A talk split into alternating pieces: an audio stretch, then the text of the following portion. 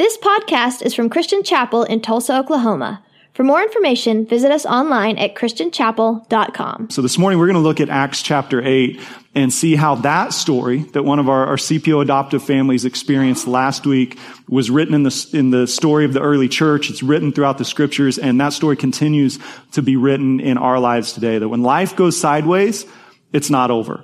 God has a plan. So again, now, now you think expectations and experience. So I, like I said earlier, I, I emailed, texted some of the, the moms at Christian Chapel and said, tell me how your expectations of having kids compared to your experience once you actually had them. What, basically I said, what, what do you think of now that you just laugh at, at that you ever expected that in the first place. And so they, they sent back several responses. I shared that longer one with you earlier, but um, they said things as simple as like, I expected to sleep and I don't, right? I expected that my kids would always get along and they don't. Right? I mean, maybe some of you, your kids are perfect and they do. Um, I expected that I would look like all the cute moms I see on Instagram but I spend most of my days in an old t-shirt smelling like baby puke, right? I expected, when I'm said, I expected that my body would just pop right back after pregnancy. And it didn't.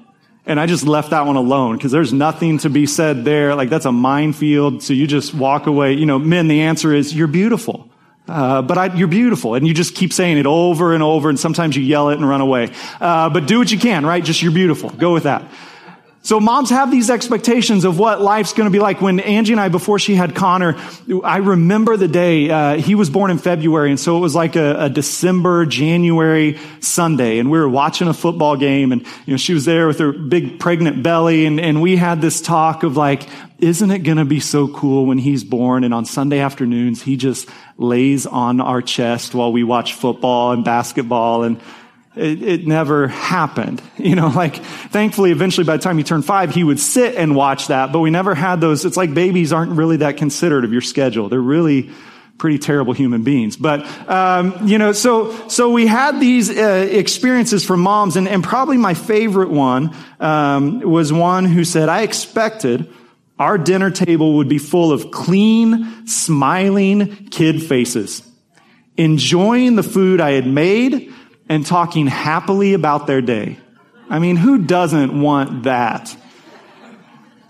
But if you have one kid, if you have multiples, you know it doesn't happen. She said, in reality, it's a lot of yucks and arguing and correcting manners, and we sprinkle in timeouts and spankings. Right? And I mean, that's kind of the experience of moms. That's the experience of many of us. You don't have to be a mom. You don't have to be a parent to know that sometimes the, the, the course you've charted for your life is not what you wind up experiencing. And in Acts chapter 8, verses 1 through 4, we start to see how this is played out. Now, last week we talked about in Acts chapter 2, when Jesus has promised the disciples, he said, look, I'm going to send the Holy Spirit to you. He's going to fill you with power and you're going to be my witnesses all over the world. And then in Acts chapter 2, Peter has an opportunity to stand up and address this huge crowd of people. And it says 3,000 people were added to their number that day. If you go on to read in Acts chapter 4 and Acts chapter 5, you'll see stories of them living in the resurrection power of Jesus through the power of the Holy Spirit inside them. And there are miraculous things that are occurring. The sick are being healed. God is drawing people to Jesus. The church is growing every single day. There are times where the apostles are arrested and angels come and open the gates of the prison at night and they walk out and they continue to preach the gospel. I mean, Acts 4 and 5 are these amazing stories of, hey, we chose to follow Jesus. He's filled us with his Holy Spirit and now we're part of an unstoppable force in the world. And it is awesome and it's outstanding. In Acts chapter 6, the story switches.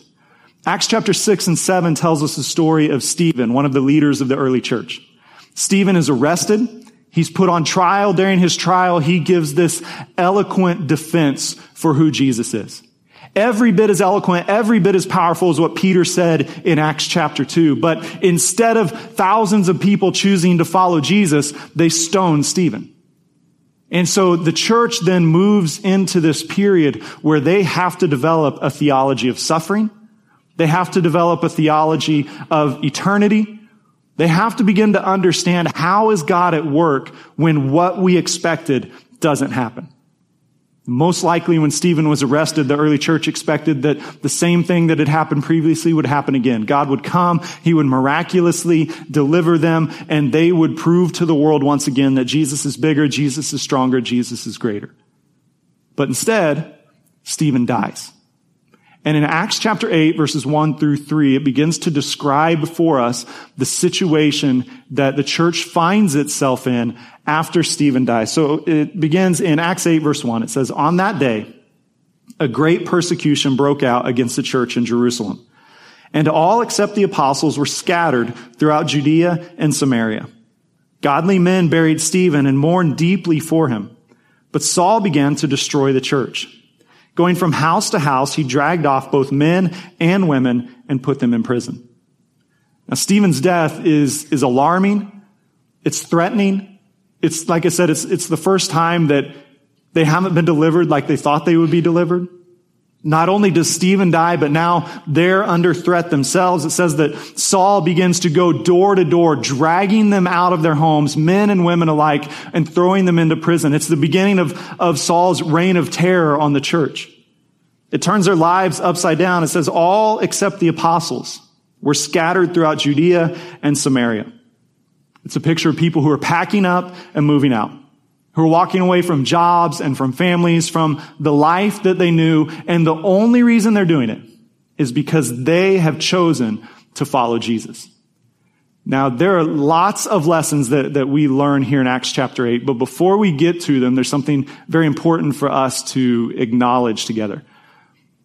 You and I, where we are right now, are not persecuted like that. Right? It, now it's, it's very popular for Christians in America to cry out, the woe is me, I can't believe they, whoever they are, are doing this to us.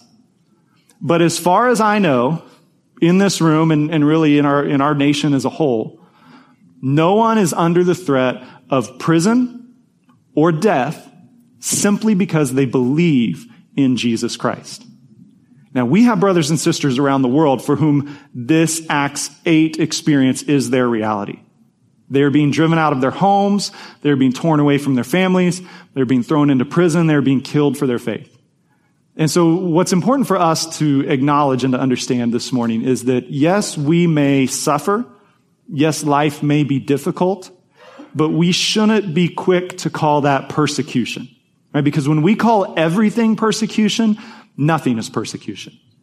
And, and when we begin to say, oh yeah, this is my life, this is what happens to me, I'm being torn away, what, what really happens in our heart is we become kind of selfish and inward focused, and we lose the ability to care for and to pray for our brothers and sisters who are actually suffering, being imprisoned, and dying for their faith. So as we come to this story this morning, we come with that understanding and, and, it does a really good thing for us. It gives us a huge and healthy dose of perspective. When we read the stories, both in the scriptures and in the news of believers who are being imprisoned and killed for their faith, it reminds us that if God is big enough to be with them there in that moment, then he is surely big enough to be with me here in this moment.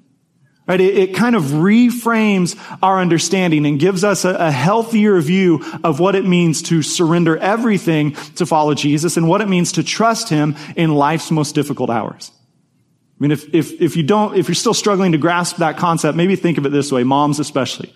If you have uh, carried a child, given birth to that child, and you've walked through that whole beautiful experience, and then one of your friends who has never had a child but has a cat. And they come to you one day and they tell you, you're complaining about, I don't sleep, my old clothes don't fit, my whole life's upside down, uh, you know, my kid's taking pictures of me just to prove that I wear makeup sometimes. Like you've got this story going on, your friend's like, I know just how you feel. Last night, my cat threw up on the floor.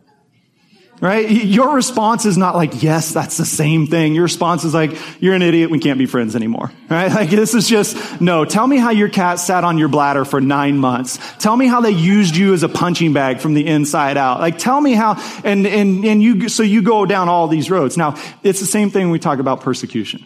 Yes, we may suffer. I, I'm not saying we don't. But it's not the exact same thing. And so as we approach this text this morning, let's do it with the humility that just says, man, if God could be with them in that situation, and if God's with our brothers and sisters all over the world today who are suffering and dying for their faith, then I, I, want my heart to be attentive towards their needs. And I also want to understand, man, God, give me that perspective of if you can do that, then you can do this. My needs, my issues, my problems are small compared to those. And when we begin to take that shift, I think then we can, we can walk with a little healthier understanding and beginning to learn that even when our expectations don't meet our experience, God is still at work. So the, the, the church is scattered. They're fleeing Jerusalem. They're running away, but they don't do it with their heads down or in shame. In Acts chapter 8 verse 4, it says, those who had been scattered preached the word wherever they went. Their world was turned upside down. New homes, new jobs, new, new neighborhoods, new friends, all of these things. But when they go do it, they go and they take advantage of all of the newness as an opportunity to proclaim the gospel. Now, almost every church historian that you will read will tell you that periods of persecution often serve as a catalyst for church growth. And that's exactly what happens here in Acts chapter 8. The enemy comes and he tries to stamp out the flame of the gospel. But all he succeeds in doing is spreading the embers to new locations.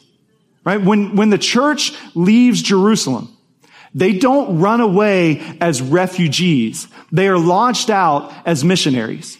And they begin to preach the word wherever they go. You see, what the enemy had intended to push their faith underneath actually caused their faith to become more pronounced as they moved into new places and interacted with new people. The rest of Acts, the whole New Testament tells us this story of the spread of the church. How every time the enemy comes and attacks the church, it results in the church growing and expanding in new areas. As you move over to Acts chapter 11, verse 19, it says, Now those who had been scattered by the persecution that broke out when Stephen was killed traveled as far as Phoenicia, Cyprus, and Antioch, spreading the word only among the Jews. Some of them, however, men from Cyprus and Cyrene, went to Antioch and began to speak to Greeks also, telling them the good news about the Lord Jesus. The Lord's hand was with them, and a great number of people believed and turned to the Lord. See, this threat of persecution sped up the fulfillment of the Great Commission. Because they were persecuted in Jerusalem, they were launched out to these new areas. Antioch would go on to become the center of the early church after the persecution in Jerusalem became too great. And as we read this story of the church is persecuted and the church thrives throughout the book of Acts, throughout the rest of the New Testament, and really throughout church history, we're reminded of two very important truths that the scriptures teach us. The first one is that what the enemy intends for evil, God can use for good. You go all the way back to the story of Joseph in Genesis, to his brothers selling him off, to trying to, to pretend that he's never existed. And then God raises Joseph up in Egypt to this position of prominence where he not only saves his family, but he saves the entire people of Israel and they grow and they thrive. And then God leads them out later with Moses. And when Joseph's brothers come to him and they're repenting for their, their wrong, this is exactly what Joseph tells them. What the enemy intended for evil, God used for good. And you see that story played out again and again and again throughout the Old Testament, throughout the New Testament, and the stories of the kings and the prophets and the judges, and the stories of the prophets and the stories of Jesus and the disciples and the early church. What we see again and again and again is every time sin tries to bring destruction, God brings restoration. Every time sin tries to stamp out the kingdom of God in our world, it only spreads to new places and to new people. And it reminds us this morning that no matter what we are suffering with, God is able to use it. God is not the source of evil, and He's also not limited by evil. He's not the one who's causing evil things to happen to you, but he is the one that can work through those. There is nothing in the world that's happened to you that binds the hands of God and prevents him from being able to work in your life. The, the second principle that we learned from Acts chapter 8 is that God can often use the difficult seasons of life to get us from where we are to where he wants us to be. The early church was thriving in Jerusalem. But Jesus had told them, you're not just going to be my witnesses in Jerusalem, but in Judea and Samaria and to the ends of the earth. Now we don't know if God causes the persecution or if he just allows it and then chooses to work through it. But what we do know is because of that persecution, it speeds up the process of taking the gospel around the world. It's in Antioch where for the first time it becomes not just a Jewish message, but a message available to all Gentiles, to everyone, everywhere. And it reminds me and you, in seasons of suffering, one of the, the primary questions we have is, why? God, why did you let this happen? Why did you let my spouse leave me? Why did you let my parents treat me that way? Why did you let me lose my job? Why did I get sick? Why, why, why, why? We want to know why all the time. And, and, sometimes in His grace, God answers that question.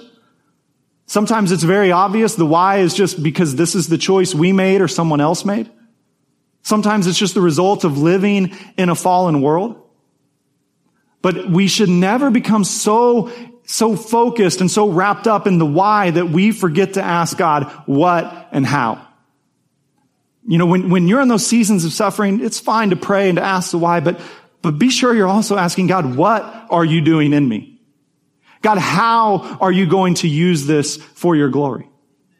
See, when you're in a dark season, it's going to be tempting to say, well, this is just, this is God's fault. He's just doing this to me. God's the one that caused my spouse to leave me. No, he's not. Was it the sin in your spouse's heart? Maybe the sin in your heart where instead of two becoming one, two were torn apart. God's not the one who gave you that cancer. It's a result of living in a world that's been afflicted by sin from the inside out. And even though God's not the one who does those things, He can still work through those things. He can still take the dark seasons of life to get us from where we are to where He wants us to be. And so I, don't know where you are in life this morning. I don't know what your struggle is. I don't know what you walked in with. I don't know what weight you're carrying. But my encouragement to you today is to understand a couple things. God loves you. God sees you. He has a plan for you and he's working that plan. It might not look exactly like what you want it to. Might not be achieved in the timing that you would prefer, but it's happening. The scriptures tell us this story again and again and again that what the devil intends for evil, God uses for good. And that when we walk through the valley of the shadow of death, sometimes God's just taking us there to get us where he wants us to be. Sometimes we go through these seasons of loss and hurt and suffering for this healthy dose of perspective and for this hope of a new life.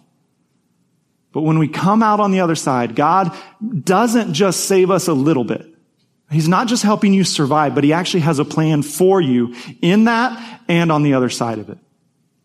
Last week, we were able to sit down with uh, one of the members of Christian Chapel and have her tell us her story of this experience of walking through a season of life that she did not expect at all and how through that season of hurt and sickness through a really an extended season of suffering and questioning she began to learn and understand the goodness of grace and grace of God in, in really powerful ways.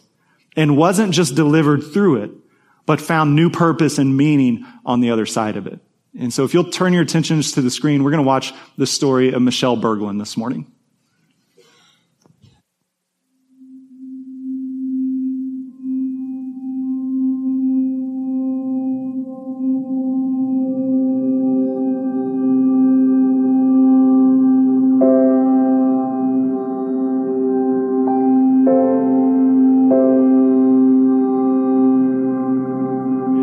Michelle Berglund. I've been married to Dorian for 16 and a half years now, and we have three biological children, um, and we foster a little girl that we're getting ready to adopt, McKinley. She's two. June 23rd, um, 2008, it was the day after I turned 29, um, I was diagnosed with stage three, grade three breast cancer. It was not at all what we were expecting. Uh, the phone rang uh, 8.15 on Monday morning. I was wrestling with toddlers, trying to get them dressed to get them out the door to vacation Bible school. Um, and it was a doctor on the phone. And I had no point of reference for the words that he said to me um, that I had breast cancer. Um, my mother-in-law was actually in town visiting, and um, so I just I kind of collapsed in her arms, and um, and then kind of tossed the kids in her lap and frantically said, I, I have to go pray, and ran out of the house in the rain, crying, and and just had to collect my thoughts and pray and and get on get on the same page with the Lord because you know were my kids going to even know me? Or what Jaden was 12 months old was, was I just going to be a picture and some stories? Would, would they ever remember me? And I didn't want to tell him over the phone, but, um, I did. And he just dropped everything. He said, I'm on my way. And I, I don't even know that we could talk about it. We just cried. Um, and it, it, it wasn't real. It, it wasn't really happening. I couldn't even say it. I mean, saying I have cancer was, it was so foreign. It was almost impossible to say. I felt the most secure in myself and in where life was headed um, on June 22nd. I uh, I was confident as a parent. We were starting a new business. We were going to be homeschooling. We knew exactly where we were going and exactly what we were doing. And, and then I didn't know anything. It wasn't good. Um, I went to a specialist and I remember sitting in her office and her holding my hands and crying with me. She cried with me and she said, this is bad, but we are going to fight with you. There were hard days. There were, there were days where I would just look at my children and wonder if, especially Jaden, being a baby, wonder if he would ever remember me. And God would just say, You're alive today. And that just kind of became my, okay, I'm alive today. I can do today. I'm alive today. I have today. And so instead of focusing on, oh, this could be really bad, I could die, I focus on, I have today. I'm with them today. I can pour into them today. I had a head shaving party. I mean, what do you do? You're losing your hair. My sister came over. We baked brownies and we shaved mohawks into my hair, and um, just we were insane. Um, but it was that or cry, and I didn't want to cry, so um, we had fun with it. The first three to four weeks after diagnosis was a lot of on my face before God, just crying out to Him, not knowing what is going to happen, what is going to happen to me. And he just continued to speak to my heart what he'd been already speaking to my heart, that I was in the palm of his hand and nothing could happen to me. We did chemo for three months. Um, chemo was, I had good treatments and I had hard treatments.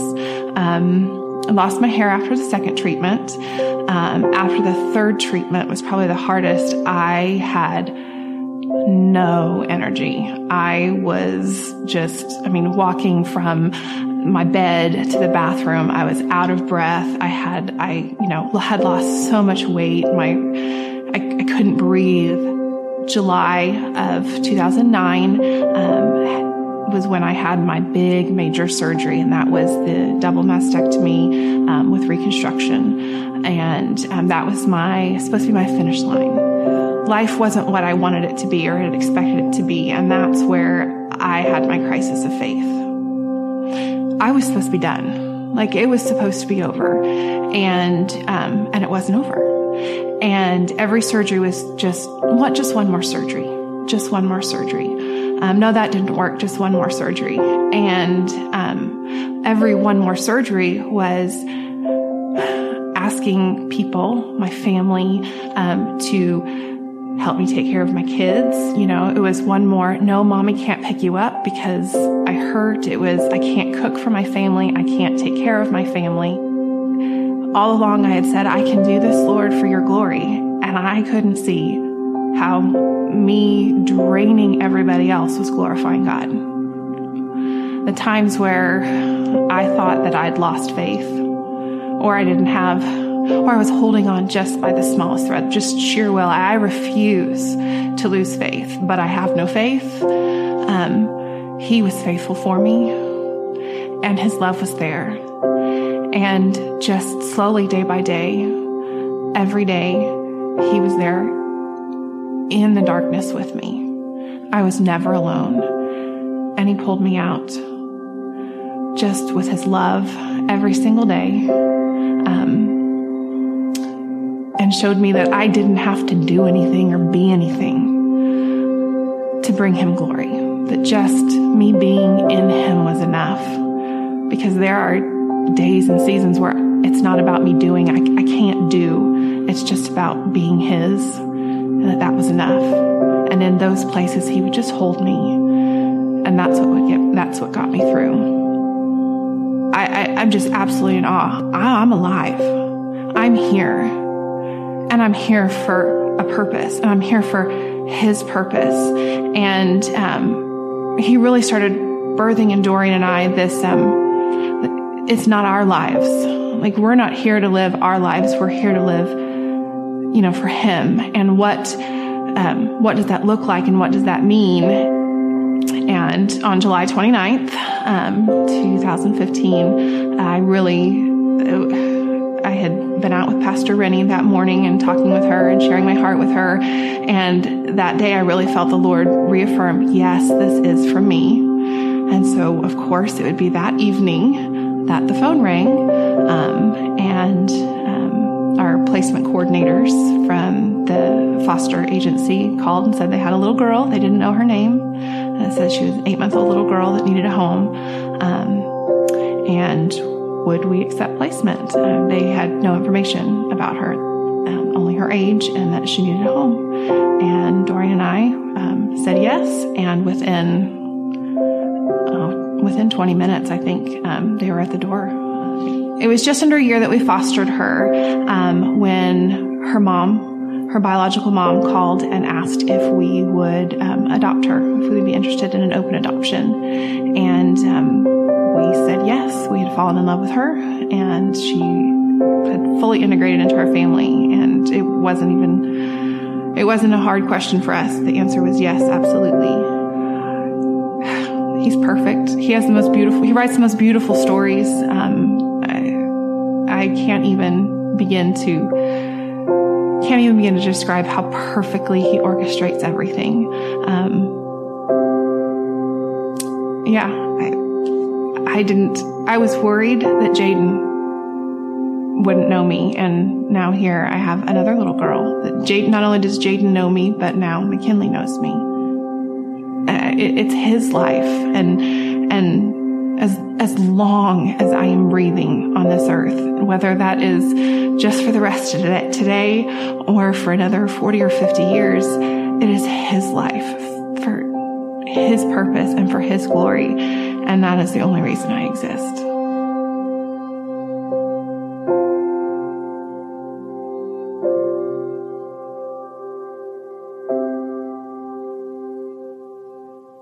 In Ephesians chapter 3 verse 20, Paul says, Now to him who is able to do immeasurably more than all we ask or imagine, according to his power that is at work within us. To him be glory in the church and in Christ Jesus throughout all generations, forever and ever. When we're in those seasons like Michelle is, I think there's a, there's a hope that God will save us.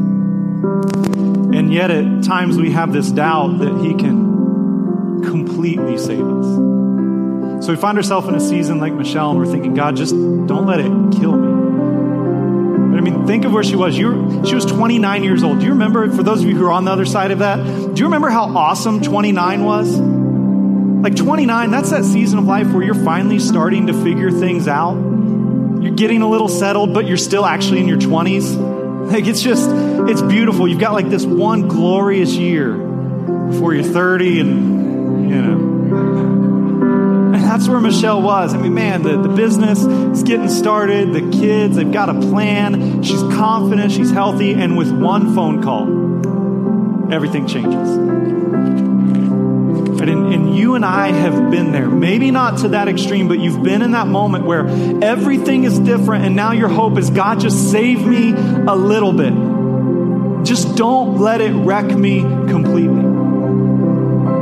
And in that season, Michelle is crying out to God, just let my third child remember me. God, you've given me three. Just let me live enough that he will know his mom, that I won't be a picture on the wall. And the whole time, God's plan is not just to save her, but he's got a number four out there that's even yet to be born.